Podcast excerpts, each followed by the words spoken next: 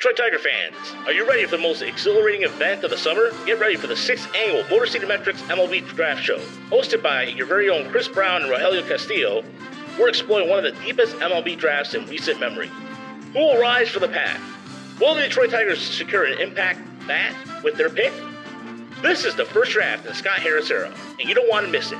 Be part of the excitement witness the future of baseball unfold on the Motor City Metrics MLB Draft Show. Join us Sunday, July 9th on the Motor City Metrics YouTube channel and the Tiger Mining Report YouTube channel for the first round of coverage. Welcome to an episode of Motor City Metrics here at TigersMLReport.com. I'm Rahel alongside me is Uper and Chris. John is on date number two. So, um, good man. Good man. Yeah. So, uh, that boy is good. Now, I told him this time he needs to spend a little money. Yeah, Arby's I was able I was able to interrogate him the other night and find out he took her to a free event. That's I, a little sketch myself. I you know, know, what, John or Uper? Well, technically his name is John, but Uper, I I applauded the way you started the show. I was cracking up. Um, it was well done, and I think everybody else liked it too. So, oh, um, currently, right now, it is. This has been a weird week around the state of Michigan. Obviously, with the weather, mm. the is it the fires in Quebec, correct? I think all over Canada. I mean, east and west. Okay. Yeah, it's a it's a hazy shade of haze out there, and I was trying to be clever, but no one would get that reference. But uh, is it a hazy, hazy shade of winter, or what is it? Hazy shade of summer, if you will. So hazy shade of summer. That's right. Yeah, and then there's the whiter shade of pale. Yeah. Oh, yeah. there you go. That, that's a nice reference right there. Is that uh what band is that? Yeah, anyway, it doesn't matter. Procol Harum, I think. Yeah, thank you. That is correct. But what's even stranger is the, the Tigers are heading to Colorado to play the Rockies, and there's ice on their field. Yeah, yeah, there's hail, wasn't there? Yeah, quite a bit. Yeah, so it's again, it's, it's not a political show, but to, to say that political that uh, global warming doesn't exist. Okay, right. So at, at any rate a lot to get to today as Spencer Torkelson had his first multi-homer game and drove in four runs today as the Tigers were able to split the series against the Rangers and really kind of honestly probably surprised a little bit. We're gonna get into segments real quick too. I am leaving a little early. I have 9:30 softball, but again, depending on how the weather looks outside, it's supposed to rain out in uh, Oak Park this evening. But uh, yeah, today's win was a surprise. I'm not gonna lie, especially with the way the bullpen has been performing. We saw mm-hmm. Joey Wentz last night get called down. It's been a parade of arms from Toledo to Detroit. Is probably just a it's just it's a shuffle. It's a, just literally a assembly line worth of arms that have been not effective at all. Let's just let's just be honest about it. Apparently, also by the way, we're called. We're told today. I was. I'm not getting into this too much, but apparently we're told we are homers uh, on the Tiger Minor League report. I don't know who these two people were. No, Anyways, go ahead, Chris. Yeah, that was 100%. They were just trolling. There, there yeah. was nothing. They, they were yelling about Erie as a city, and and somehow that Erie is bad at developing players or something like that, as though Erie acts independently of the entire organization. It was just they they were clearly just trying to get a rise out of us for some reason, and it worked for a little while. Yeah. I said the F word on Twitter. Yeah, then I re- removed it.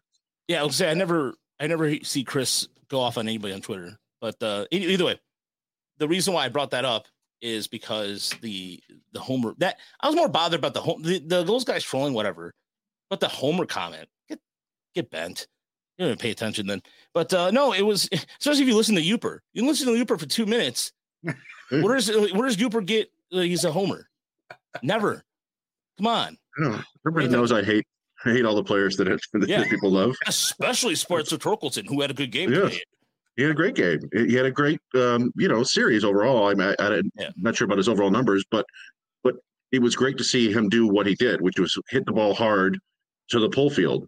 Mm-hmm. Which, if he does that more often, then yeah, you could be talking 25, 30 home runs because he, you see, he does hit the ball hard. We've seen it all year. It's just been too often it's been on the ground to the pull field or hard in the air to center field or right field. And if he gets that aspect of his game going, then then yeah, I think the Tigers have some, you know, don't have to worry too much about first base for a little while. the trajectory of all three of those homers were, was very low, uh, which is interesting. Uh, it reminded me, and I'm not comparing the two players because he's got a long way to go, but those are kind of Yoenis Cespedes kind of home runs. Those low missiles that look like they're going to kill somebody in the outfield. Um, so that was that was pretty. It was interesting to see. He also had another. I mean, you can talk about foul balls all day long. Who cares? But he hit one of those before that first homer this week that was maybe about six feet foul. So something he did really cranked up the power uh, to the pull field, like you're talking about. Yes, and that was his the, the second home run today was his only a second one off an off speed pitch. So I mean, he in terms of how he's batting against against off speed pitches this year, he's it's it's an improvement from uh point zero ninety three last year to 132 heading into today. And no, and and I agree with Vox here. Vox says in the chat, Dan Dickerson keeps saying that that F the the the five tool the five tool power is the last to develop, especially at the big level. I would agree with that mm-hmm. because that's why you see that sometimes where that raw power tool number that comes up in scouting reports is kind of important to mention because you'll see it the power come on a little later. Yeah, I mean that's true. I, guess guys do have to figure out how to get power, but when when you talk about something like that, I think of more more of someone like Parker Meadows, who is a skinny guy, tall, lanky, has to learn how to grow into his body and eventually get the power. Torkelson is basically a rock of muscle. He's uh, other than some baby fat in his face. He's been that since he came into pro ball. Um, but yeah, in his case, it is it is it's learning how to properly access his power, I guess, and that does take a while. But I would never call Torkelson a five tool player. Uh, I mean, he's two tools at best, I don't think. Although he's a pretty good runner, actually, for for better than expected. I would say, yeah, yeah, definitely. Two and a half. But, yeah. but yeah, there's there's plenty to get to across the league too, and the All Star voting results came in today. The they named off the starters too. We're, we're gonna dive some deeply into that, but because of the sake of time on my end, I do want to get in our segments quicker than normal because of that, and because there's also, I mean, this week across baseball, there's been some really interesting stories, especially last night with Domingo Germán throwing a no hitter, a perfect game rather, but mm-hmm. came at a strange angle.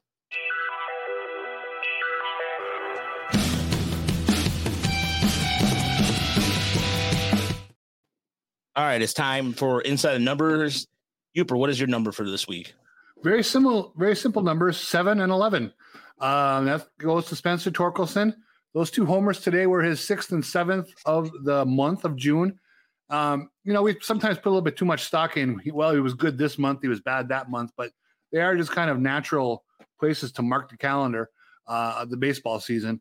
So for the month of June, he has seven homers. You know, at the at the beginning of the month, uh, John and I were talking uh, just said, you know, if he could just, he had a great month of May, but if he could just up the home run production to about six, you know, that would be something that we could take some heart in. Well, he got to seven, so that's kind of nice. Uh, but it was mixed in with kind of a pretty iffy month overall. But, you know, with the seven homers, he's got 11 extra base hits. I think his OPS for the month of June is is about 770, right in that ballpark. Uh, which, if that's going to be a terrible month, that ain't bad. so uh, he just had that long, what was he, four for 48 or something? Um, it got ugly there for uh, about a week. But, you know, I think we're seeing some steps forward. Uh, and again, I'm going to judge this season in its totality more than its little week to week progressions. All right, Chris, what's yours? Uh, yeah, so so mine is uh, negative nine point nine, and this is where I'm I'm uh, a, a Tigers homer. This is the drop in barrel rate over the last two years for Javier Baez. Mm. That is the biggest drop of any qualified hitter in baseball over the last two seasons. Uh, and, and, a reminder that barrels, of course, are the best thing a hitter can do. They're the ideal combination of, of exit velocity and launch angle. And uh, in 2021, Baez's barrel rate was 13.4%. Last year, it dropped to 8% and this year it's down to 3.4%. And I have no idea why, wow. but it's just a gigantic bummer. Like, we've talked about it before, but you could have told me a thousand different outcomes for Javier Baez, and I wouldn't have picked that his strikeouts drop and he stops hitting for power entirely. I, I that those two I never would have picked, and that's what's happened. Uh, and, and so yeah, that's a bummer. And uh, more bummer, the number two drop uh, drop uh, in barrel rate over the last two years, it's eight percent, and it's Eric Haase. So there you go. Number three yeah. is Jonathan Schoop. oh man. So my number is pretty simple. It's number eight, and that is the eighth consecutive season without the Tigers having a fan elected starter at the All Star game. And usually, I, again, the All Star game, from my experience as as a fan, the Tigers fan, and just following the Tigers, we had a the Tigers fans had it good from like 2000 8, 2020, 13, 2014, it was a good run there for a while. Domination to a certain extent. But we're back to what I'm used to, which mm-hmm. is what I'm, I think I think all of us can. Uh, uh well, Uber maybe not you so much, but I think Chris and I can use to little to no representation by the Tigers in the All Star game. I mean, growing up in high school, it was well, whoever the token Tiger was, which was Tony Clark or Damion Easley, in my case, and yeah, that's the one I can remember. So Henneman a couple times. Yeah, Henneman. Yeah, Henneman because he was by default because he had the lowest ERA of any pitcher. The Tigers. All right, let's see here. Uh, um, now we have starter three starters are five point four. Uh, Henneman, oh, 2.3. Yeah, okay, you're you're good. Um, but uh, yeah, that's again, is it a it's a byproduct of a lot of different things, but uh, oh, I, I know people are going to say, well, it's the fans' vote. It's the same teams that always kind of do it. Here, here's a premise: just the Tigers have to play better, and people would vote for them. I guarantee. The thing is about this town is base, Detroit's a baseball town. It really is. It's a sports town. Period. Mm-hmm. When you're good, it reflects that. For example, Toronto. Toronto doesn't. It doesn't matter what Toronto. Toronto can. It, it blows my mind. The Jays can struggle, but they fans always come out and vote, no matter what. And same thing with even you know you look at some of the the angel, of course, the the two most popular angels, Rangers are going to come out like that, but I'm not yeah. really again. I'm not surprised. Yeah, I mean, I, I do think that the Tigers or Detroit is a baseball town, and and we see that when the Tigers are playing well or they're playing fun baseball, we get more people watching us. Yes, just people are more interested. They're more excited. But I do think there's still a, a, large degree of, like I said, like it's it's kind of a fair weather fan base who would agree. Right. Uh, it's unlike with the Lions, which they could prove they could lose every game and, and you know go on a 50 year cycle of uh, terrible at football, and people still watch just because it's football. But I do think there are hardcore baseball fans. There are more hardcore baseball fans in Detroit, I think, than there are, say, basketball or hockey fans when when the red they're still hardcore fans, but when the Red Wings and the Pistons go into the doldrums, hmm. I just you know I don't hear people talking about it at all really. Uh, and people will still be like, hey, you know, it, because baseball is just the sport in the summer, right? It's the one that you still kind of watch. So, yeah, Spain without the S, the pain. But um, but yeah, I mean, it, it it it would help if the Tigers had some exciting players who were known nationally. They used to. They had, you know, Miguel Cabrera. They had Justin Verlander, Curtis Granderson for a little while there. Like, you know, some some exciting Max Scherzer, yeah, exciting, good players uh, that were worthy of being on the All Star team, and they just don't, and it's a bummer. Yeah, it is what it is, and I think if if Erod was healthy, I think he would have been there. Mm-hmm. You know, but see, here's the thing about Luke that cracks me up. Luke will come in our chat and leave these great one liners, and so here in chat, he says Detroit is a baseball town. Chris Ilitch isn't aware of it, but to be fair, Chris Ilitch currently thinks it's football season. well, well, maybe he's watching uh, the the Michigan Panthers or whoever it is. Yeah. Uh, isn't yeah. that going on? Um, you, you mentioned Erod, by the way. He he's, he pitched tonight for Toledo in Columbus, uh, four and a third innings. So he's already pretty much already back to uh, you know what he's going to be doing. Uh, three hits, one walk, four strikeouts, no runs that was 58 pitches. So nice. at that rate, maybe one more rehab start, maybe two at the if they're being super cautious. I think if they do two, he'll be back first game after the All Star break. Yeah, and they and they need all the good news they can get on the pitching front because Reese Olson went down with an injury today, and, and honestly, it was Chris McCosky. Look, you can say what you want about Chris McCosky, but I, as I've gotten to know him outside, you know, as a as a person, there's one thing about him. He doesn't he doesn't BS you. He's pretty much straightforward, and a lot of people don't like him. Whatever, I don't. You know, that's your opinion. But uh, one thing he said today that we couldn't help, and I retweeted it from the minor league account was quote, Reese Olson is leaving the game. I got no words for this shit anymore. and it's true. I mean, look, the fact that they won today's game, the way they did, it says a lot about this team that I, I think you wouldn't have seen during the Ron Gardenhire era. I mean, Hinch has been able to mix and match the bullpen pretty well. And the bullpen gave him a, a standout performance today. And outside even, I know the ninth inning was a little shaky, but still, nevertheless, that was a game that I don't think the Tigers would have won a couple years ago. So I think Torkelson having a good game, but also at the same time, just getting those kind of performances from their bullpen is a rare is to me that just even like look at that from uh, their first game against Texas into the, this game. The last two were, ugh. I mean, yeah. Wentz again when, when Wentz is using all four pitches, I think he's an effective pitcher. But everybody will tell me I'm an idiot, and that's fine.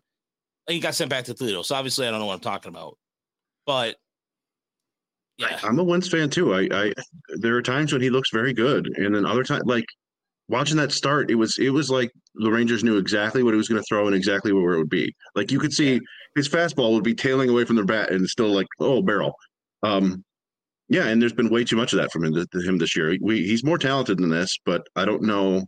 It's tough to say what his future is because he's had so many of these really rough outings that it's it's really hard to to watch. And yeah, I mean the second game was was a bummer because Manning pitched uh, pretty well. Yep. You know, scoreless through five innings. You can't ask for a whole lot more than that. And then, but he just had some control issues, probably not fully stretched out.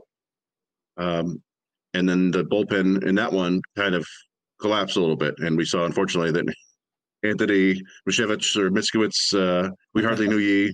He had a, a Jay Sborz level introduction and departure from the Tigers that uh, we may remember five, six years from now, or we may forget forever. But every uh, ball, uh, but yeah, to, to, win two games and split a series against the best offense in the American League, I think best offense in baseball. I, I haven't, I haven't looked.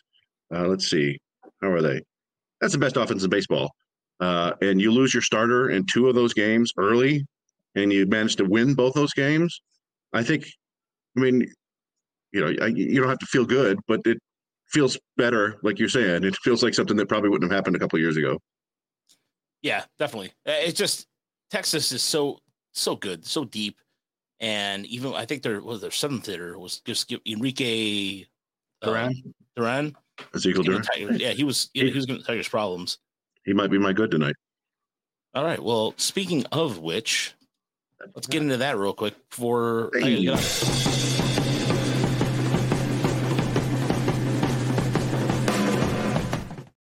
hey. so what we just did was called a tease in the business. So Chris, the bad, the ugly this week. Uh, yeah. So my good is Ezekiel Duran. Now, uh, you know, Tigers fans are probably tired of them. Uh, but now that I don't think the Tigers play the Rangers again this year, so we can kind of sit back and go, hey, that's interesting.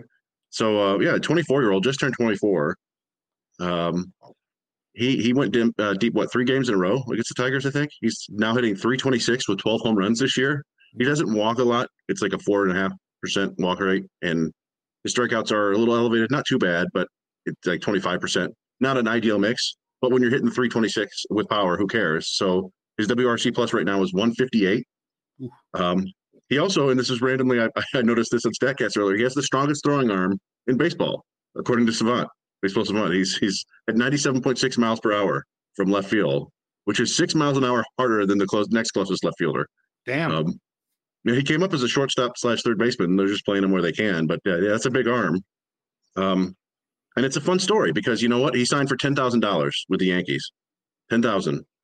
Uh, never a top 100 prospect, but he was part of the package that they sent Texas to get Joey Gallo, which of course did not work out so well for the Yankees. No. But uh, but the Rangers got uh, Duran. They got Josh Smith, who played pretty well in the series, uh, LSU kid, and they also got Glenn Otto. I don't know what's happened with him, but uh, yeah, I mean, that's we're having some discussions about who the what the Tigers need to do to get better, and I said everybody needs to be on the trade block uh, because you know you got to find talent somehow, and and the Rangers have done that in, in a number of ways. So I thought that was pretty cool.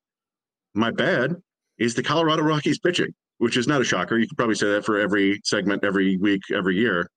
But uh, over the last month, they've been particularly bad. It may be good news for the Tigers this week. I don't know.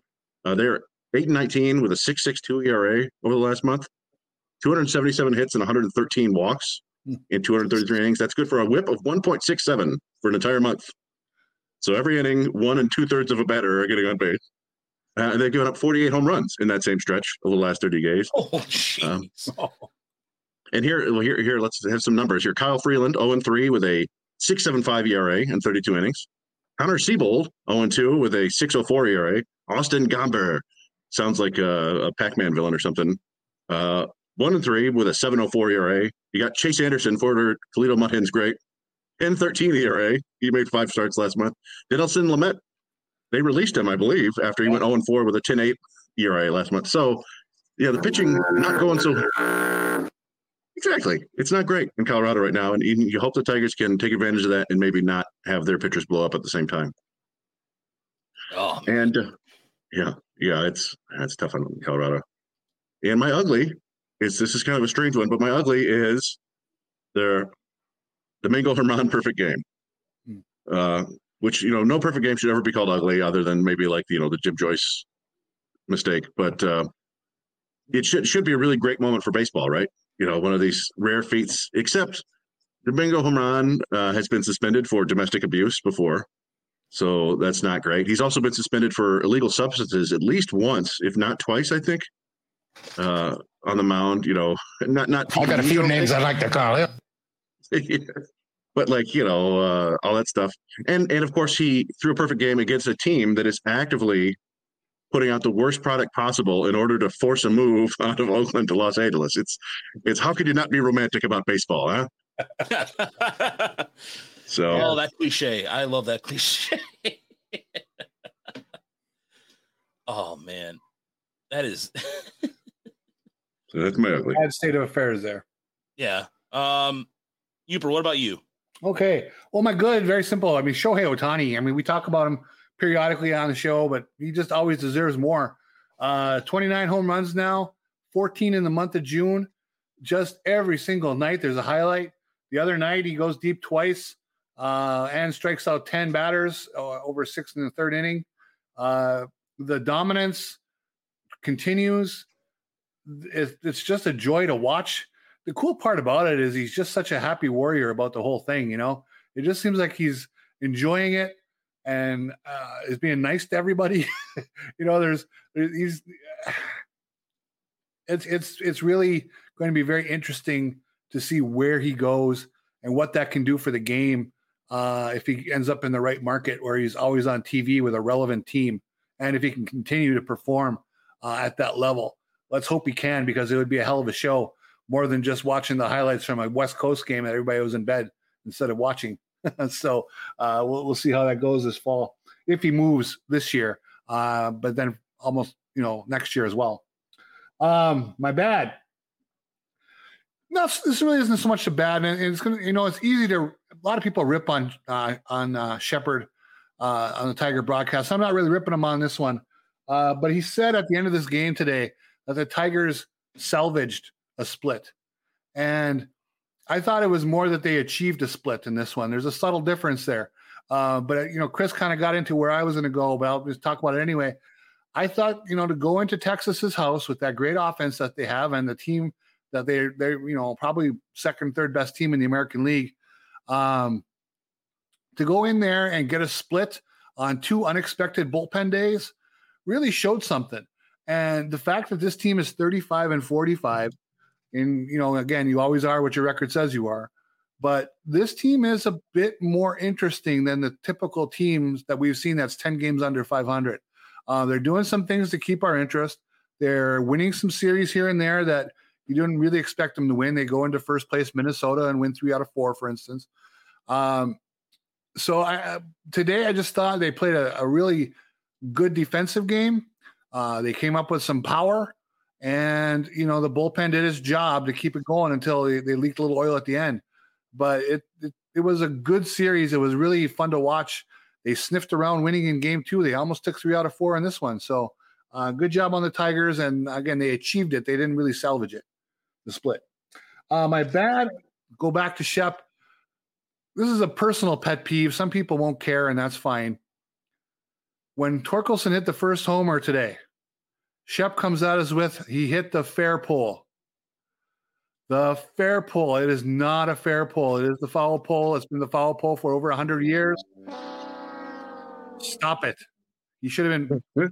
I put out a tweet that he should have been fired between innings. That was probably over the top, but still. And then someone. Do you remember what he? Mr. Kaline always said fair pole. Well, screw him. That's what I got to say like that. Yeah, he's not well, the, Hall of Fame all outfielder, but the um, I think, and I think he called the the next one a three run jam, which I've never heard before. Have you ever heard someone call a home run a jam? Which I, I guess I, I don't hate it too much. If he were to make that his thing, I, I'd be okay. Yeah. But it, it, feels like he was just like he forgot that he wasn't at a basketball game or something. honestly, I, it, honestly, that, that didn't bother me that much, honestly. No, it, it, just was funny. I just never heard it before. No, I've never heard that either. I'll go with three run jam over fair pull any day of the week, twice yeah. on Sunday. No problem. I like it. so one of the things, um, you know, Chris, you're you're making me think about that the, the Rockies and how bad they were. So I'm trying to find a span the in terms of like just the same span of the, the Tigers, the 1996 Tigers, which by the way have the worst ERA of all time. Yeah. So I was trying to find the. Where have you gone, Omar Olivares? Yeah, that that who by the way was the quote unquote ace. And by the way, Harrison, thank you so much. I forgot to not to forgot. By the way, we're gonna start a new rule on the super chat. If you donate, first and foremost, thank you for donating. We really appreciate it. Yes. But second, we're gonna wait till we all finish our talking points or whatever before we press something like this. God. Such a all time for Harrison and exquisite. So that way we don't interrupt the flow of the show because I tend to. I, I, was listening to another podcast and they were like, "Oh, don't, don't interrupt." But uh Joseph, thank exquisite. you so much. Let's get some. Let's get Shep saying three run jam every time. Three run jam. See, three run jam. It rolls off the tongue pretty well. I like that. Um, but not the worst thing he's ever said today. so I was looking at like I was while you guys were doing that, I was using StatHead and I was trying to find the in terms of a span of games. At one point, that '96 team from we're talking here, uh, there was a, they the month of June they had in ERA of not kidding here, folks. There was a span of five games, three times. I'm sorry, twice. I'm sorry, I read, read that wrong.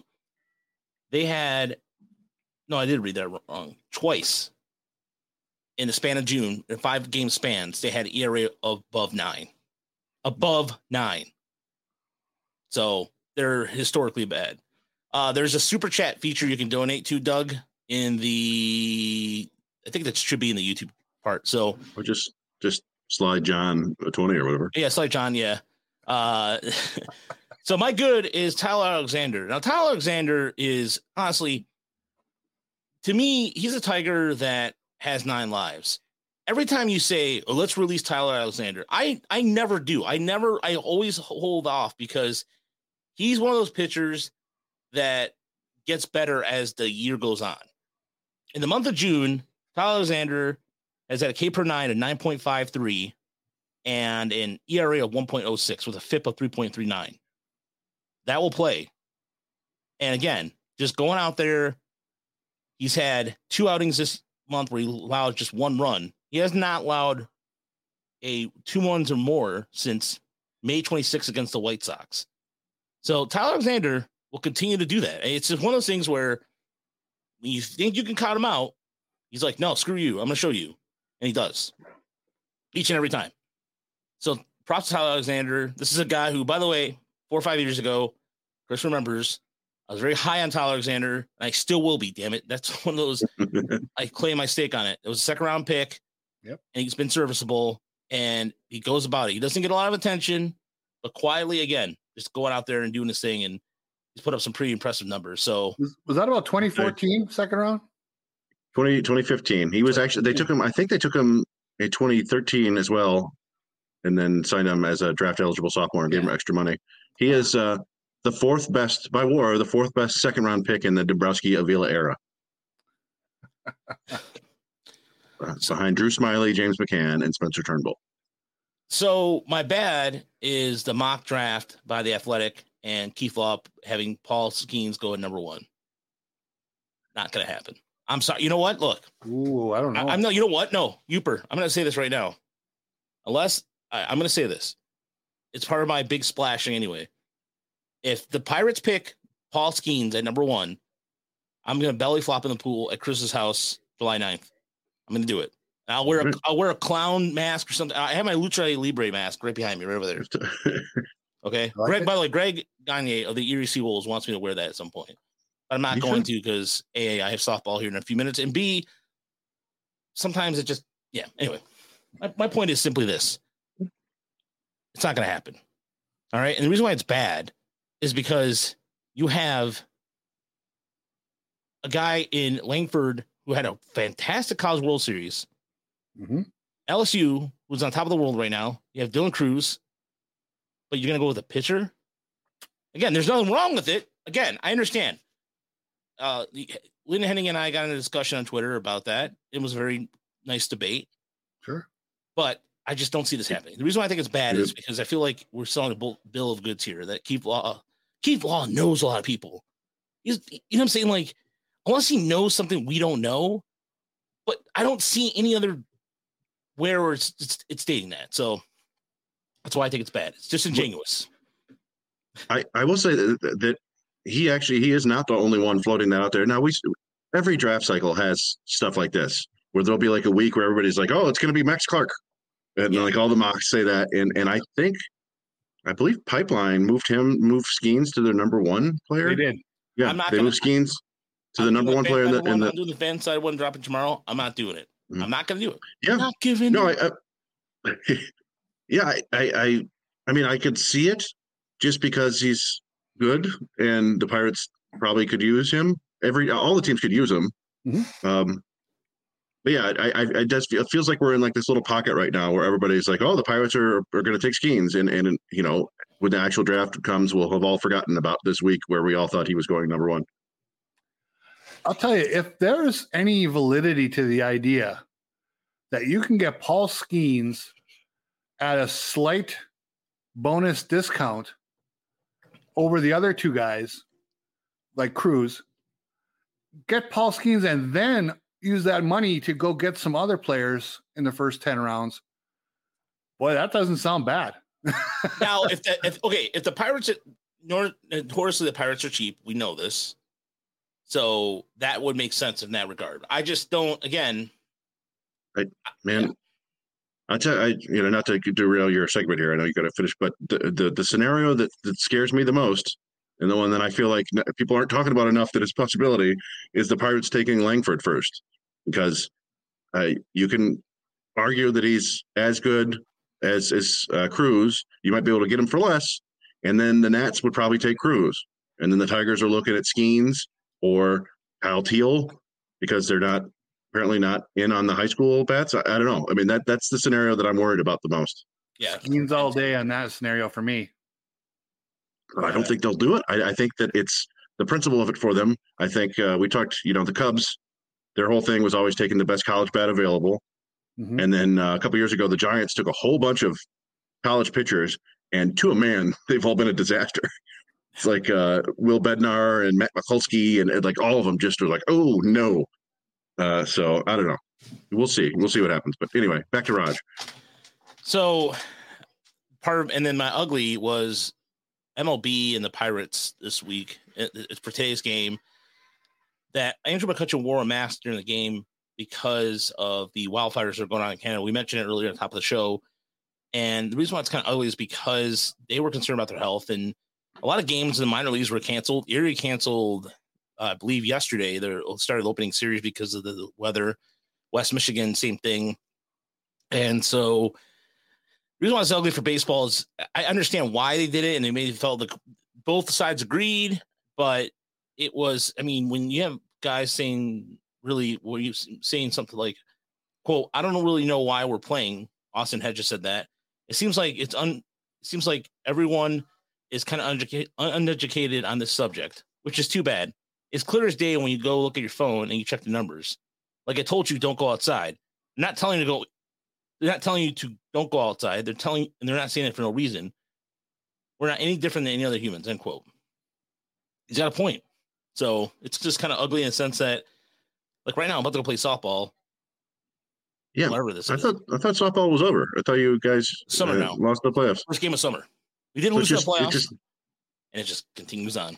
And guess what? I'm playing second base tonight, which I'm not looking forward to Uh, because oh, I haven't you're- taken any grounders in a while. So regular Colt Keith over here. yeah, well, I'm batting third. Batting third. So that's Hornsby.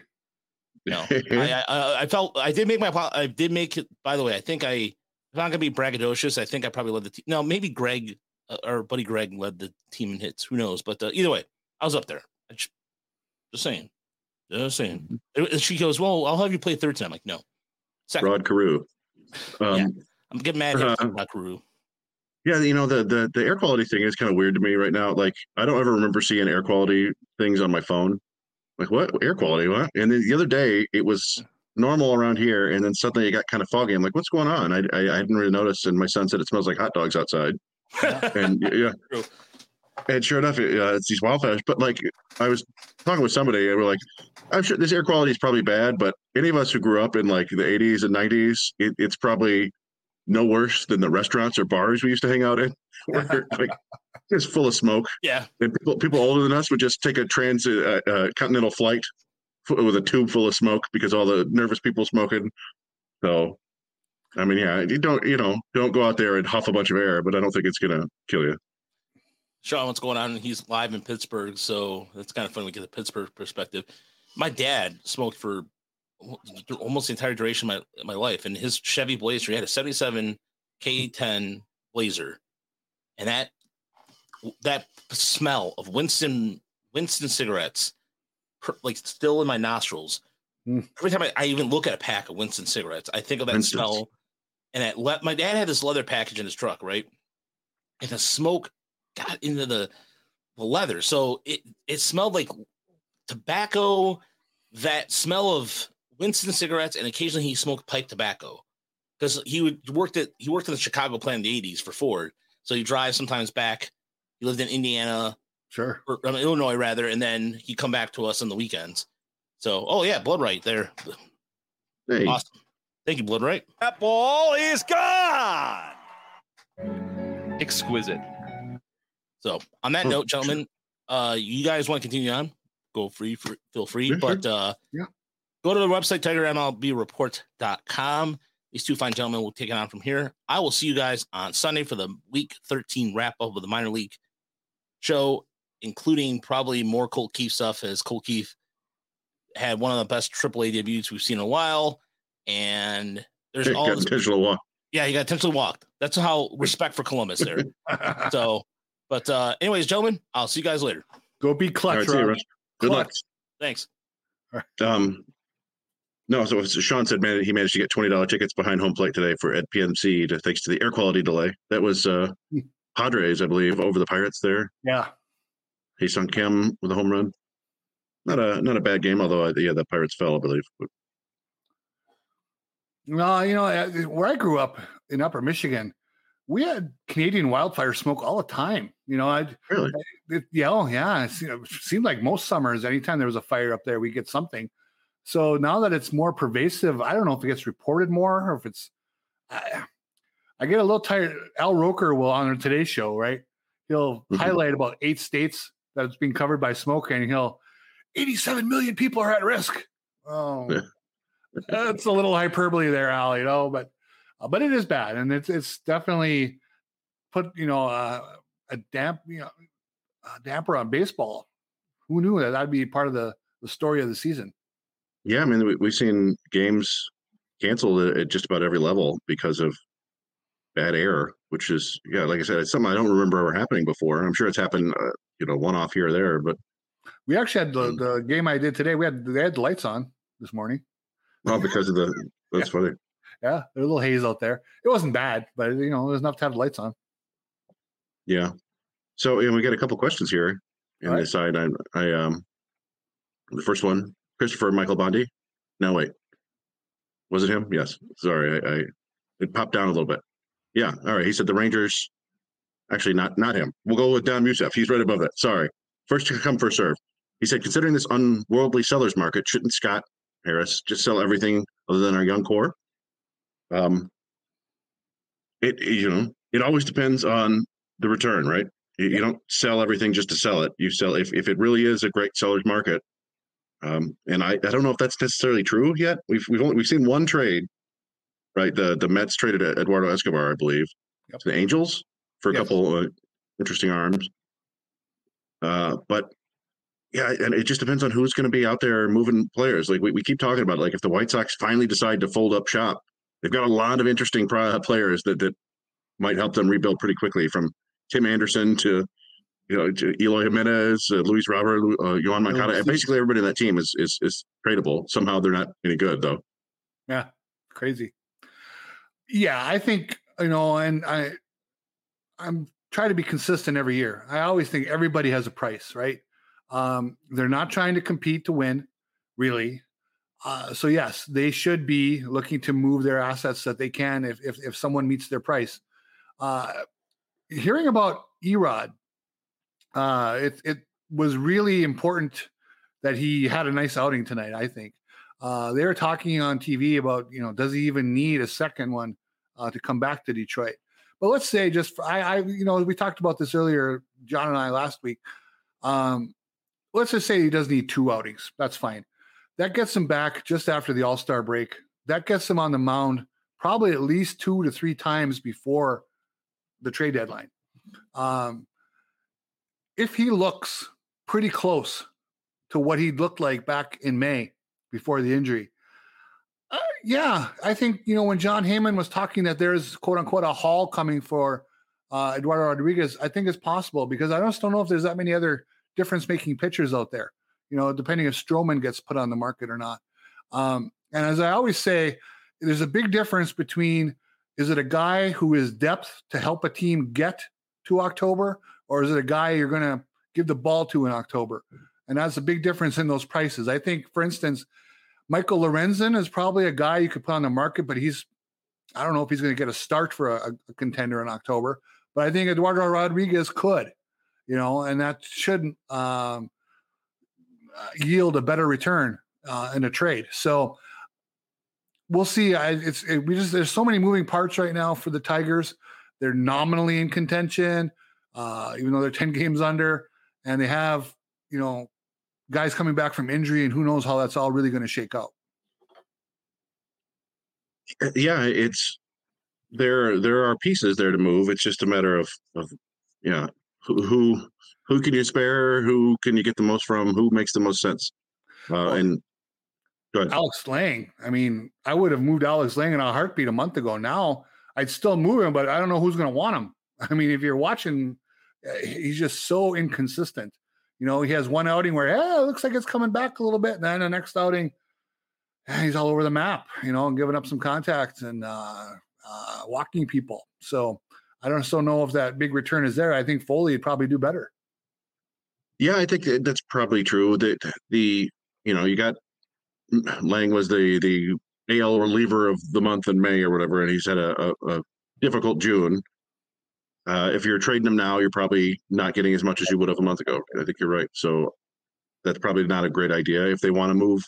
Jose Cisnero has been quietly pretty good for the last month or so. No uh, you're not going to get a ton. Not going to get a ton from him because he's like 34. He's going to be a free agent, but that's a guy you you know.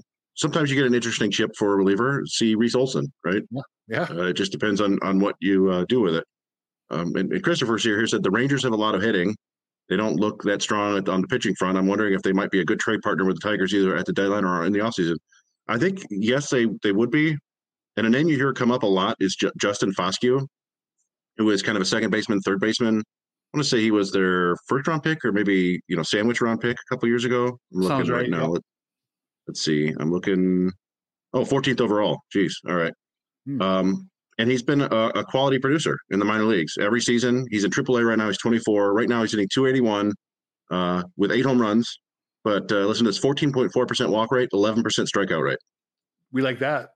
That sounds like the sort of thing that, that Scott Harris would like too. And I don't know if you're aware of this, but from watching this series, the, the Rangers don't have a whole lot of openings on the infield. They've got uh, a, a starter in the All Star game at third base, and in in Jung. They've got Corey Seager, who's pretty good. They've got Marcus Semien, who's pretty good. They've got Nate Lowe, who's doing his thing at first base. There's not really room for Joseph Foscue. They could try to throw him in the outfield, but they also have Iran out there and, and Garcia. Like Christopher was saying, there's, a lot of bats in that lineup. So Foscue is a guy I would look to get moved. And then Um, you know they lost deGrom. They definitely would Mhm. seem to need starting pitching. So if they Yeah. were looking to get Erod and maybe a relief arm like you know Cisnero, could that get you a player like that? I think for sure. I, I think if they want, if they saw Erod and they said they want him, they could. Pro- they would probably be fine with just going straight up with Foscue. Be like, this is probably the best the Tigers are going to get. We'll give him. We'll offer this. And now is that what the Tigers want? Who knows? Uh, maybe they want somebody lower. Maybe they want. Who knows what they want? But I do think the Rangers are, are an interesting play, trade partner. I keep bringing up the Padres as a, a, a team that, for all their investments, they still have a ton of holes in their team and they could use a little bit of everything the Tigers could offer them. They could use a starter, they could use an extra outfielder like Baddoo or Parker Meadows if, if the Tigers wanted to trade him. They could use a reliever. They could use all those guys, and, and they do have some very interesting uh, prospects. They're pretty highly ranked, though. It would be a question of, of whether or not they would want to part with those guys. But again, you're looking at an infield that doesn't have many spots available to play. You got Machado, you got Bogaerts, you got Kim, you've got uh, you know Tatis is in the outfield now, but um, I don't know. I feel like they're an interesting trade partner. And I, I've I've been looking at Arizona. That's the one I've been kind of zeroed in on. Yeah. They're kind of a year. They're kind of contending a year ahead of schedule. So I think they're a little light on pitching um, uh, to go the distance. Uh, and they have um, the outfielder Dominic. Looks like Calzone, but it's Fletcher. not. Uh, isn't it Dominic? Uh, There's a Dominic Fletcher, the kid from Arizona or Arkansas. Is there a yeah, a guy with an is Italian there name. is it Falzone? The Uh, Falzone? Regardless, they have an outfielder. They have a stack of outfielders, and there's both on the big league club and in the minor leagues. Um, Canzone. Hmm? Dominic Canzone. Canzone, yeah. I was thinking, Uh, it's probably Canzone, but I was thinking calzone in my mind. You know, I Yeah. knew that was wrong. Canzone. Um, that's an interesting player to me, and they really don't have a spot for him either. So they're they would be dealing from a surplus. So uh, if they want to go the distance this year, they probably got to add some pitching, and that that would be an interesting uh, combination of teams. and and yeah, the D-backs also you could also theoretically get some of their young pitching from them too if you wanted, because they've brought up a bunch of young pitchers, but they haven't really stuck. Right. Brandon uh, Pfaadt and uh, I think Tommy White's come up a couple times. They have uh, Ryan Nelson and Drey Jameson. They have all these, you know, sort of interesting arms that might be worth. You know, they might look like relievers. You, you grab them and say, uh, "We'll try the Max Scherzer route with you." Yeah. I think they're they're a team that, yeah. But again, that's I mean, there are two and a half games in, in first place. I think in uh, the National League West. Like you kind of have to go for it, right? You don't have to sell the farm, but are you going to get this opportunity again with the Dodgers? You're probably going to go out and get Ohtani next year, and, and the Giants are on the come up again somehow. And yeah, so I, I think, uh, yeah, I, I do think there are some interesting. One of the fun things about having teams that haven't been contenders a lot lately is they might be a little bit more likely to, um, you know, Take a swing. trade. Um, now we, we saw that that the Orioles were not that last year. I think Michael Elias is too disciplined uh, to to. But the Marlins are playing pretty well this year. That you you've got a handful of teams that haven't had success in a while and and might be eager to make a run at it. And the Tigers Tigers don't have a ton of really great trade chips, but they have enough to get some interesting players in return. Well, and the thing is that there there might be a, a paucity of, of of sellers, right? So, I mean, uh, so if if they're one of only uh, four or five teams that are really putting a lot of players out there, then that's to their benefit. Yeah, and and it's always it'll be interesting to see how Scott Harris plays this because this is his first you know trade deadline as the president. Yep. Is he going to jump on early offers? Is he going to try to wait out the market and pull a Michael Fulmer last second deal? Is he? I don't know. Is is you know at the time we thought the Gregory Soto trade made sense in the offseason. and honestly that, that's sort of a question I've been asking myself is if Matt Vierling ends up just being who we're seeing right now, it's like a 110 WRC plus with he's he's a good outfielder in the corners, not good in the center. So mm-hmm. don't put him in center field. Yeah. But a, a decent, you know, two war player, is that alone enough for Gregory Soto? If you have a decent two war, maybe starter, maybe fourth outfielder for five years? Maybe to me, I mean, the Maton thing has gone so terribly wrong that it's really like if you if you just did it by war, the Tigers are losing this one. Yeah. But sometimes that's why you do a three for one trade, right? Or three for two, I guess, with with Cody Clemens. You you give yourself a couple more chances to hit on a player. I don't know. I, I'm I'm interested to see how Vierling ends out the season.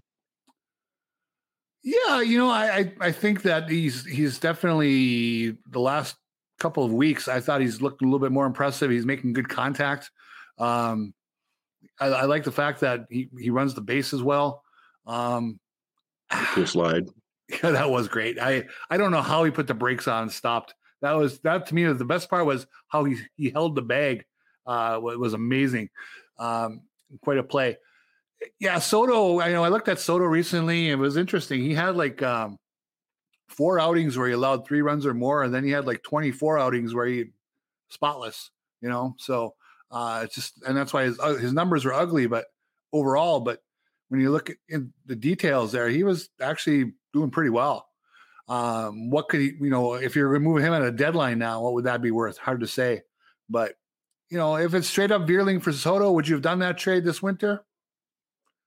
Probably not. Mm, I, I don't yeah. know. yeah, probably. I think you're right. I, probably not. Uh, yeah, Soto's Soto's uh, FIP is the lowest of his career right now. The ERA is still four four five because of those blowups, but yeah, he's, he's striking guys out, and his walk rate's lower than it's been before. So he's been pretty good for them. I just, uh, I just, it's one of those things where like, gr- great, you got Soto on the team this year. Your your bullpen's a little bit deeper, but you're still a bad team. But as you said just now, maybe you trade him now and you get a better return. Who knows? yeah. You can But, go. um, you can go a lot of different routes on that one. Yeah, the the one uh, one other thing I wanted to bring up um, before we get out of here, I guess, unless people have more questions, is you know, the Tigers are nine games left until the All Star break. Mhm. If they went nine and zero, they'd be a game under five hundred, I believe. Um, but you know, they got three at Colorado. We've previously discussed how bad they are. Then they come home for three against the A's. We discussed how bad they are, and then three against the Blue Jays, which you know, a pretty good team this year, but disappointing. Certainly Where- better than the Tigers are. But what's that? Where, where, where is that series? Home, home. Uh, they they come home for six game homestand. Okay. So I, I'm trying to get you know what what what, what do we think they're going to do in these nine games, and what would be acceptable, and what would be disaster? you know, I think if they, the first thing that pops my mind, I'm all, I always make people mad. I, I never think about sweeps. I think win series. You know, I think you sweep somebody, that's a real bonus. Um, but Oakland is bad enough where you probably should consider the idea of sweeping, right? it I, probably should so. be on your mind. Uh, so if they were to win two out of three in Colorado, maybe sweep the sweep uh, uh, Oakland, and then whether you win one or two versus the Blue Jays, I mean that that would seem to be a pretty good finish to the season. I mean they'd be six and three maybe uh, over these last nine. That'd be pretty solid baseball. Yeah, I mean, I, I think just by the nature of things, it's most likely to be five and four in Yeah. some capacity, or four and five, which would be kind of a bummer. Yeah, Uh, but yeah, I, I think six and three is not outrageous, right? You, you No. uh, sweep one of these series, or you know, maybe even know, baseball never works this way, right? They'll they'll go they'll lose three to Colorado, win two of three against the A's, and then sweep the Blue Jays, and, and it's like what five and four the hard way. But Uh, yeah, I, I just feel like it's this is a winnable stretch of, of baseball for the Tigers. I think. Well, how often in the last five years have they played two consecutive teams who are worse than them? Um, That's a that's a that's a great question to look up. Um, it's probably an opportunity that hasn't presented itself too often. Yeah, it, it maybe at the toward the end of 2021, but yeah, that's uh. So yeah, it, it's you know on paper you you hope that they can pull it off, and it just we keep talking like it just feels like help is almost on the way. Yeah. Like you you got Riley Greene coming back and not too long. He and Baddoo are going to start taking at bats I think tomorrow. or this week. Um, so that that could help the offense a little bit. Yeah, and then Erod pitched tonight, like you said. Skubal has pitched lately. That's two arms that are coming back. You you lose you lose Boyd, unfortunately for the year. You lose Olson for a little bit, maybe maybe not even a start. Yeah. You've you've you've gotten gotten rid of Joey Wentz, who put up a seven ERA or whatever, and you're going to replace him with a Skubal or a Erod. I think the Tigers should be close to full strength or as close to full strength as they've been all year here in, in a week or so. So, well, and you should have Brieske back, right, for the bullpen. Yeah, he, he pitched today. He gave him a home run in his oh. one inning, but he is he's been back pitching fine. Yeah, it's, it's just a matter if they they have to put him pull him off the 60 day injured list and put him on the either the, you know the 26 man or or option him to Toledo. But yeah, and that there are going to be some moves. We've talked about this before that they've got a lot of moves to make because there's a lot of players on the 60 day IL that have to come off, which means they have to make room for them on the 40 man, which means and we've already seen Misiewicz go. I think Zach Lowe will probably be a one and done. Yeah. Uh, Blair Calvo will probably be gone. Then you're looking at, you know, does, is this finally it for Jonathan Schoop? Yep. Is do they get rid of Jake Marisnick? I, you know, people like, yeah, they just got him for nothing, but he's actually been pretty good for them. Like he's been useful. Oh yeah, reasonably. Anyway, yeah. I think though I, he's the kind of journeyman who he, he, he probably would go uh, and probably wouldn't get maybe not even get claimed. You might be able to get him to Toledo. Uh, yeah. Uh, well, and they do have, I believe, Nick Solak still on the 40 man, and he hasn't come up yet. So they, that's a guy they could just, you know, release as well. So they there's, there's no shortage of options they could, uh, you this, know, to, to make room, but there's going to be a lot of movement. For a 35 and 45 ball club, it is an interesting season compared to some of the Drek we've watched uh, the last few years, right? Because they they have the you know these players coming back from injury. You just you just noted through went through all of them. Uh, we have the the travails of Spencer Torkelson, the nightly thing. Uh, we have the final season of, of Cabrera and this little mini resurgence he's having, which has been really fun to watch. Um, and then you have the front office. Uh, you know, we're seeing Scott Harris's first trade deadline, Scott Harris's first draft, uh, how all that's going to come together. Um, they're keeping our interest more than a, the the typical team that's ten games under five hundred.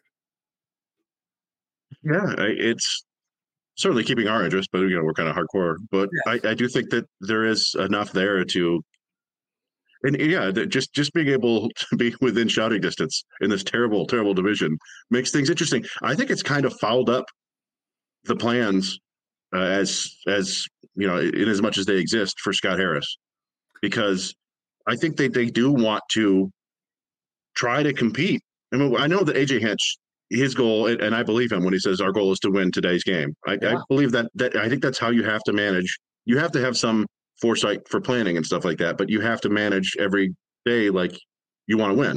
Now, mm-hmm. sometimes you have to give a guy a, a, day off that you don't want to, or something like that, that you're going to give yourself a little disadvantage. But you know, AJ Hinch isn't out there planning on tanking. He wants to put the best possible roster he can for that day's game. Yep. And I think that in part leads to a lot of this stuff that fans get mad at the, the, the Tyler Nevin over Parker Meadows it's because they don't need a starter. They want Parker Meadows to come up and be a starter when he does come up, basically. They need a bench bat. They need a right handed bench bat.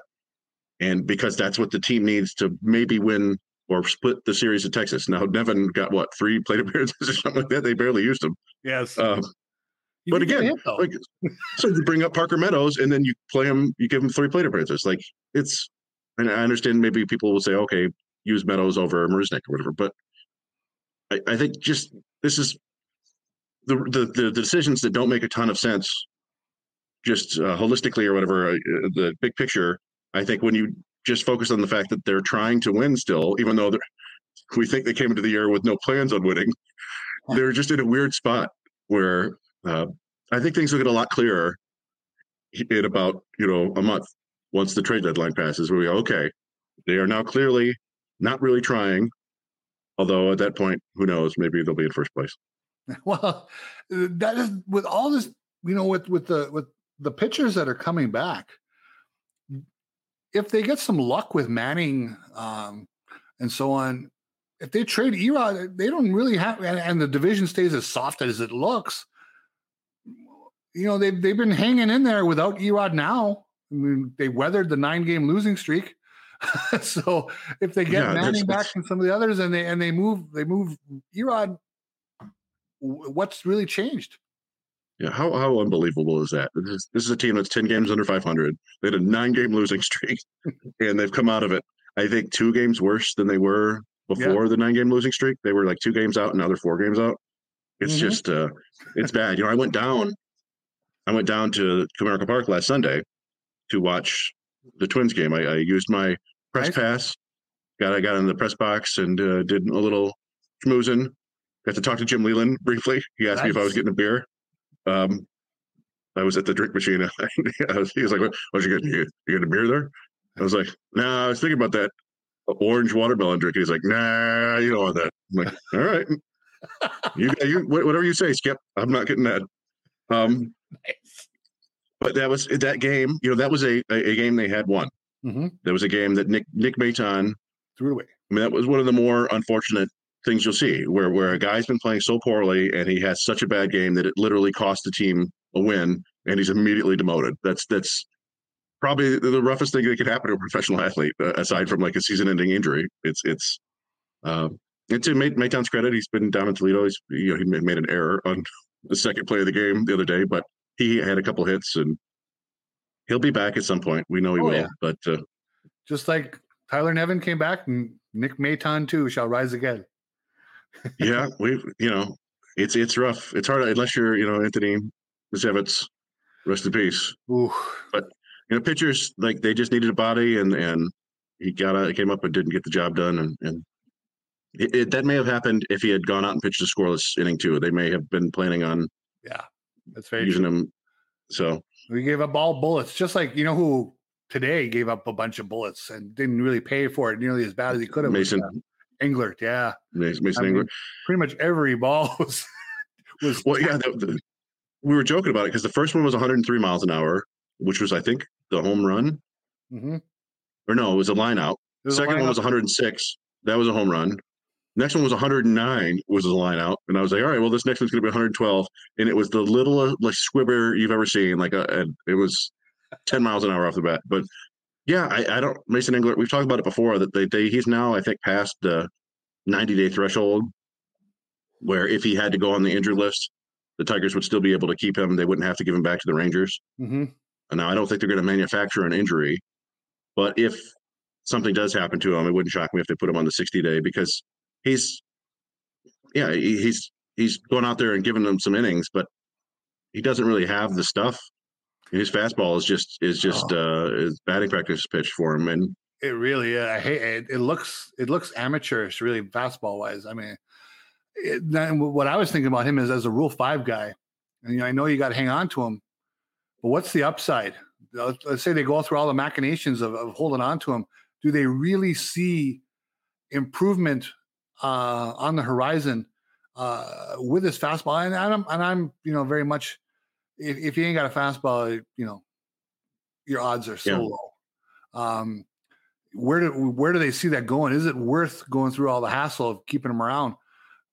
It probably is in some extent, but because they're not trying to really compete for any world title or anything. But I just I just don't see the the the ceiling being very high there.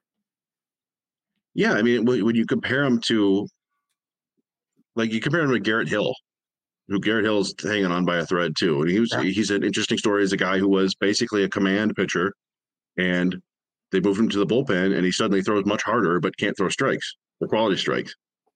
Well, I mean, he throws four or five miles an hour harder than Mason Englert. Yep. And can they get Englert a velo bump? I don't know because he's pitching out of the bullpen now, and you would think that that's where it would come. If right. if they can't, yeah, I agree. I, I feel like he's probably going to be kind of AAA roster depth for them next year, which is fine because he's still only what 22, 23. He doesn't have, you know, any experience in the upper minors really. Right. But yeah, it's tough. Like they brought him in, yeah, bringing him in in a close game. I was like, I, this doesn't feel good. And, and sure enough, I think the Rangers tied it or took the lead before Torkelson tied it back. I guess I. Um, so yeah, yeah, but you're right. I mean, if, if they can hang on, find a way to nurse him through this year and, and keep him in Toledo next year. Now he's a guy you have for depth who actually has big league experience. So you could bring him up for a start if you need him to, and maybe he can give you a five competitive innings. You know, there's some value there. Um, but it's just, I think people got a little bit excited after those first few outings this spring, and I think now we kind of got a better sense where he is. Yeah, and you know, teams. This happens every every year, especially in spring training. You know, Maton had an awesome spring too, right? Like, yeah. as soon as teams really dig in and are trying to win games, they they zero in on your flaws and your faults and, and exploit them. Mm-hmm. And uh, it happens, always happens with with players. And, now, have you um, seen Have you seen Jack O'Loughlin yet? I have. Yeah, he's. Um, what did you think? Of, what did you think of him? Yeah, you know, it's it's he looks to me like like a sixth, seventh starter. Like it's it's a mm-hmm. low nineties fastball, probably sinker. I can't really tell. I have actually haven't looked at the. We, I'm sure we have the data, and he he's got feel for a couple different breaking balls. I wouldn't say either of them are really more than average, and he's got a changeup too. So he's got like the arsenal. He throws enough strikes. It's just a, he's a guy that he'd be interesting maybe out of the bullpen. See if he mm-hmm. could bump that fastball from 90 to 93 up to maybe like 94, 96. Then you, you might have some interesting there because the he does get pretty good depth on his, his curveball. Mm-hmm. But it's it's one of those things where I think his curveball is better than a slider. And generally speaking, I mean, you can do that as a left-handed reliever, I think, with a curveball. But having your best secondary pitch as a curveball doesn't seem to work terribly well for a lot of guys. It's it's a little bit harder to land for strikes. Yeah. If you hang it, it's it's slower than a slider, so it goes pretty far when people hit it. So, uh, yeah, I mean, he's he's an interesting arm, but I don't know if I would count on him as being anything more than org fodder still. But he's he's certainly he's he's gone farther than I expected. I thought he was going to kind of be a, a, a, high A ball, maybe double A soldier, and and they bumped him up to triple A, and he's held his own. So that's impressive enough on, yeah. on, on its own regard. Good for him. And how about this? I mean, you, you know, obviously where you are, uh, are you going to be going to see that Toledo lineup? I mean, the Toledo lineup's actually very interesting now. Uh, yeah, I, I, we Rogelio even talked about going to Columbus tomorrow night. I don't think we're actually going to do that, mm-hmm. but uh, yeah, I mean, it, when you've got this, this happens every now and then. Where it happened two years ago, yep. Where suddenly the lineup at Toledo was like, "Hey, we got to go to a lot of these Mudhens games because exactly. that one had that was Greene, Torkelson, Kreidler at the time. And they were all having great seasons. Yeah, Cody Clemens was there. Daz Cameron was still there. I think they, they still had a lot of you know borderline interesting players. Lester was hitting a bunch of homers. Yeah, it was a fun team. They, they uh, I remember the last game of that season. They all used Cody Clemens' bat. Uh, they, everybody used Cody, and, and Tork hit his 30th home run in the season in that game. Nice. But uh, yeah, and you know, it's funny, you know, Colt Keith leaves Erie and you're like, oh, poor Erie. And they went out and put up nine runs. They, they, they just, they, Justice Bigbie is hitting, Chris Myers is hitting, Andrew Navigato's still hitting. They still have a good offense. But yeah, Toledo suddenly looks a lot more interesting. You know, Malloy has been there all year and, and Meadows has been there and they're good. But Colt Keith adds a little bit of uh, star power too. So I'm sure we'll head down there for a couple games soon. That'd be great. Yeah. I, it was so fun to see him get off to that great start last night. Um, have you seen what he did tonight at all? I, I was watching. He he, I know he got a single in his second at bat. It was a kind of a seeing eye single between first and second, but it was still 96 miles an hour. It was a 96 mile an hour grounder. So let me see. I'm checking now. Checking the box score. Keith went. That was one for four. That was it. One for four. No walks. No strikeouts. Okay. Uh, so he's hitting now, only 400 in, in AAA now. Are you on record? Are you on record on a yes or no? Does he see Detroit this year in a uniform? Boy, that's t- I, I I I have to say yes, I guess because because just how quickly he got up to Toledo. I think that I don't think he's going to put up numbers that are appreciably worse in AAA than he did in AA. And then it's you know, do they heed heed the fans at some point? Be like, all right, fine, bring him up, have a cool moment. Um, I don't know. You know, he's from he's from all over, right? But I think he was originally from Ohio. So maybe in September, maybe they're playing Cleveland or somebody like that, and then they bring him up. I, I don't know. Okay. I, I, I would you know my initial thought was no. I feel like Scott Harris is going to be stubborn about this, but there's no harm really. You're going to have to add him to the 40 man after the season anyway, I believe. Mm-hmm. Uh, or maybe not. No, I guess you don't have to. They don't have to until next year because I think this year that was the 2020 draft. So this year they would have to add Dingler, and a couple. Of, so, boy, I don't know. That's a great answer for me. Um, yes, no, I don't know. You, you've covered the, all the bases on Yeah. that one. Yeah. I'm a no. I I I, have a hunch that um, it's April 15th next year. They get You past see what? the, the service time and, and get him in. Well, yeah, that would be interesting. I, I think if they did it that way, I don't think that he would be qualified to get the draft pick compensation. I think that you have to be on the opening day roster. Yep. Um, I just don't think you can count on winning the rookie of the year. no, but if you're trying to compete and you think he's your best option, then you could do that. But yeah, you're probably right. They probably will manipulate that. But they could also they could bring him up for a little bit this year and still do both of those things Make sure Yep. They could bring him up for a little bit this year and then not start him with the team until April, and then you get those weeks back or whatever. But I don't know. Yeah. Just hope he stays healthy. That's all. Just stay healthy and keep breaking and and then It's so fun it. to watch. I mean, it's it's really nice. The, the the development, the evolution that he's shown so far, uh, just in a short amount of time and the number of at bats, uh, he just dominating that double A level, and and uh, it, it gives us hope for building a, a competitive lineup that we you know didn't have a you know half Yeah, a year ago.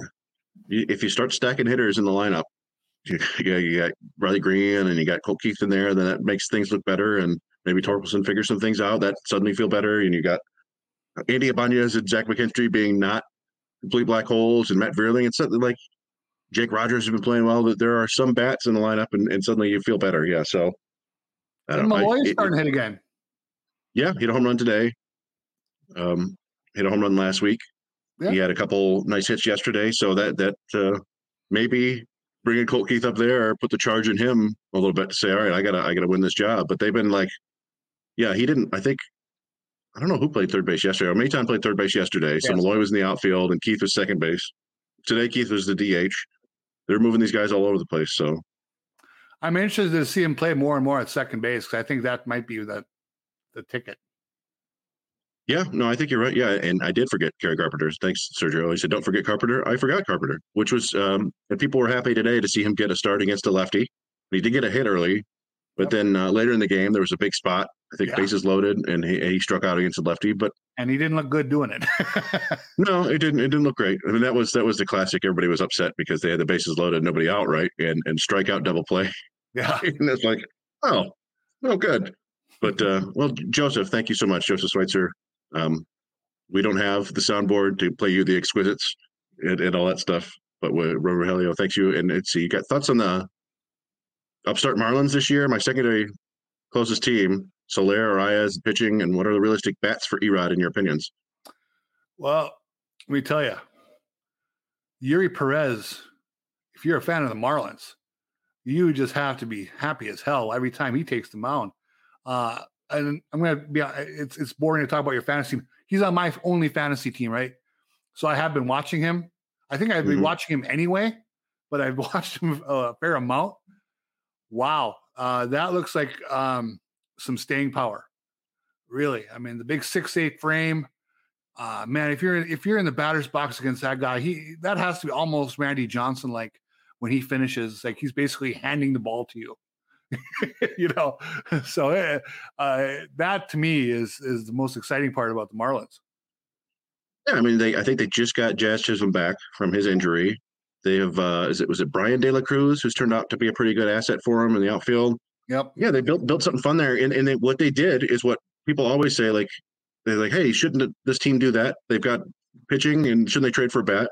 And it always feels uh, easier said than done, but they went out and did it. And yeah, Arraez has been spectacular for him. He's he's you know making a run at 400. Uh, he's kind of a throwback player, right? He's not he's not hitting hitting the ball very hard or very far, but he knows how to get hits. And uh, yeah, it, it's it's fun to see the Marlins. Like I said earlier, it's fun to see some of these teams competing that, that haven't have been doorsteps for or doormats, I guess it, it would be for for years. And No question. Yeah, I I, I would like to see them make a, a run if they can. I, I still don't know if the offense overall is going to be enough, but but they do have more pitching coming back too. They have Max Meyer coming back eventually. I don't know how far away he is, but So for as far as Erod there, I mean, Erod, if he's pitching well, it makes sense for everybody, right? I mean, he just does. Yeah. But uh, for that team, for instance, I don't know what their budget looks like, but uh, if they're pretty confident that he's going to opt out, I mean, and they can get a rental price. I mean, that does make a lot of sense. They're not making a future commitment to anything. Yeah, I mean that that, that is one that the aspect of the Eduardo Rodriguez trade market that is kind of interesting is there because he's going to probably opt out, like you said, that that you're looking at like a six million dollar salary you owe him, and if the Tigers would be willing to eat that, maybe you can get something even more, and, and it opens so. up your options more. But are you hearing that, Chris Ilitch? Are you hearing? I, I, get the feeling that Chris Ilitch doesn't like to eat contracts. Yeah. I, I don't think we've have we seen it yet.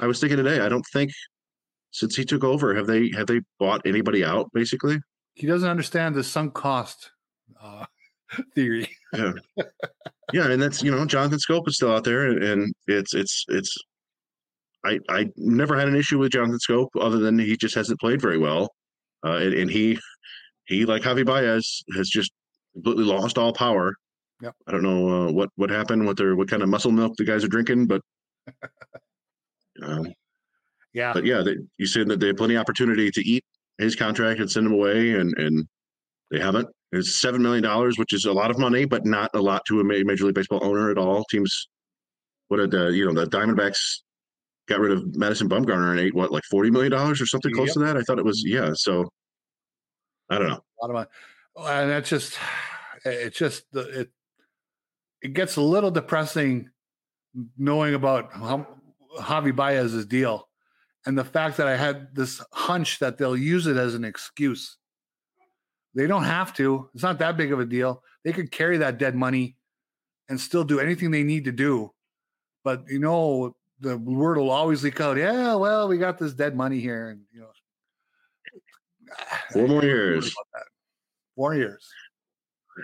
Yeah, I don't know. Well, I think that uh, that's uh, about wraps it up for tonight. Unless we want to discuss the draft, I don't know if there's anything new more talking about the draft. Uh, well, you know, there's a lot of mock drafts coming out, and it's always fun. It's the best time of year if you love the draft. Mock draft every day, some from somebody.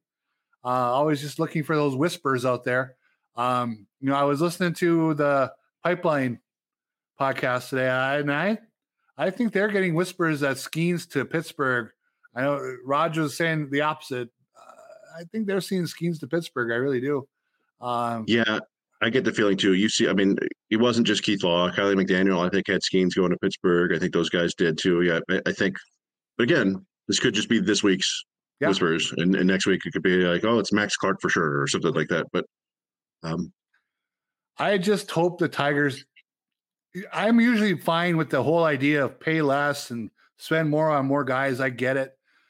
But you know, this for so long has been thought to be a five-man draft, five top talents, and to walk away with not one of them would be a little disappointing to me.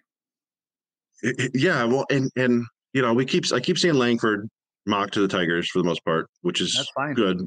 That's a guy I want. I think he's very good. I think there's a chance he ends up better than Crews.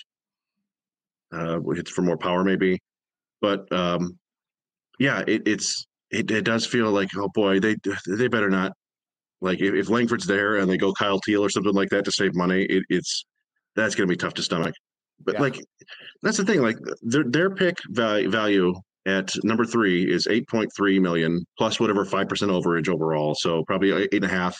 Mm-hmm. i think it's more than the highest draft bonus ever so far which is Torkelson. i think maybe he was eight, eight four or something like that they can save money they can get whoever at, at you know maybe Langford probably for eight million, save up four hundred thousand dollars. They have to pick thirty seven and forty five. They have enough money to play around and get get uh, uh, another high ranking prep kid or whatever to, to yeah. fall to them if they want. And they probably should because I think that's one of the strengths of this class is, is particularly the prep infielders. Right. There, there are an awful lot of them in that second, third round range uh, or sandwich round range, and I think they should come out of this draft with one of them um, but we'll see. Maybe they go heavy college bats or something like that. Uh, oh, but I, I, yeah, college arms. oh, there you go. Yeah, Ty Floyd. Just, uh, Have you seen Ty Floyd? I well, I so here's the thing. It's funny. I had, you know, I used to do full mock drafts for the Tigers every year, and and Ty Floyd was a guy that I had heading to them because he was going to go off to LSU, mm. and and he was a guy who's who's kind of he's been okay throughout college, never really put all together. until the College World Series when yeah. he struck out 17 in a game against yeah. Florida. Like, what in the world just happened? And I think the problem with him has usually been his breaking ball. I think the fastball is fine. The changeup's okay, but the, he's never had a consistent breaking ball. And I, I, that's one thing that I'm not quite sure if teams have really cracked that code yet. We've seen teams figure out how to make guys throw harder. Mm-hmm. We've seen teams figure out how to make guys throw more strikes, even, which I thought would always be harder. But that the, the Dodgers seem to have no problem doing that, and the Mariners don't either. Um, but I don't know if they can if you can really teach a guy to spin the ball. Uh, that's I think I think that's Beau Brieske's main issue. I think that's why he's not a starter. He just uh, he can't quite spin a, a good slider or a curveball. But yeah, if you want to take a run on, on that guy in the second round or third round or even like sure.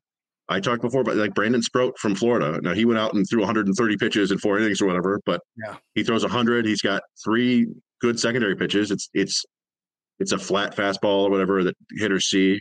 I think you might be able to work around that a little bit. There are some decent college arms that, that should be available in the second round. I was looking at uh, Whitman from Kent State, Joe Whitman. Joe, yeah, he's yeah. he's uh, one of the big movers heading into the the draft. Uh, yeah, really interesting story too. Very. Uh, lived in Europe for a good chunk of his childhood and didn't play ball and all that kind of stuff. Yeah, very yeah, interesting. And, so, transferred from Purdue to Kent State, and suddenly his draft stock blew up, and and and then went out and, and had a great start in the Cape Cod League, and I think basically shut it down. Like, yeah, that's all that people need to see. So he might not last until the Tigers' second pick. No, I, it wouldn't shock me in the slightest if he goes in the first round for a team that that wants a, a good college starter. Uh, he seems to have really good slider command, and it's a low 90s fastball up to mid 90s, I think. So teams teams kind of you know, they act weird a little bit on draft day, particularly in that 20 to 30 range. Sometimes yeah. they just go, you know what, let's just get the, the, so we're in a spot now where a, a college pitcher might make more sense for us where we are. Right. Well, we'll see. Uh, it's going to be fun in the next the next ten days. Good times. Um, I'm just, I'm coming. I mean, I'll be honest to the folks out there listening. I, I was, I've been on Langford for a long time too. Paul Skenes is more and more the way to go to me. He, he got an 80 fastball. Everything else he throws is 60 and 70. Um, he is, to me, not quite twice the guy Casey Mize was, but significantly better prospect uh, pre-draft from what we've seen at the college level to Casey Mize.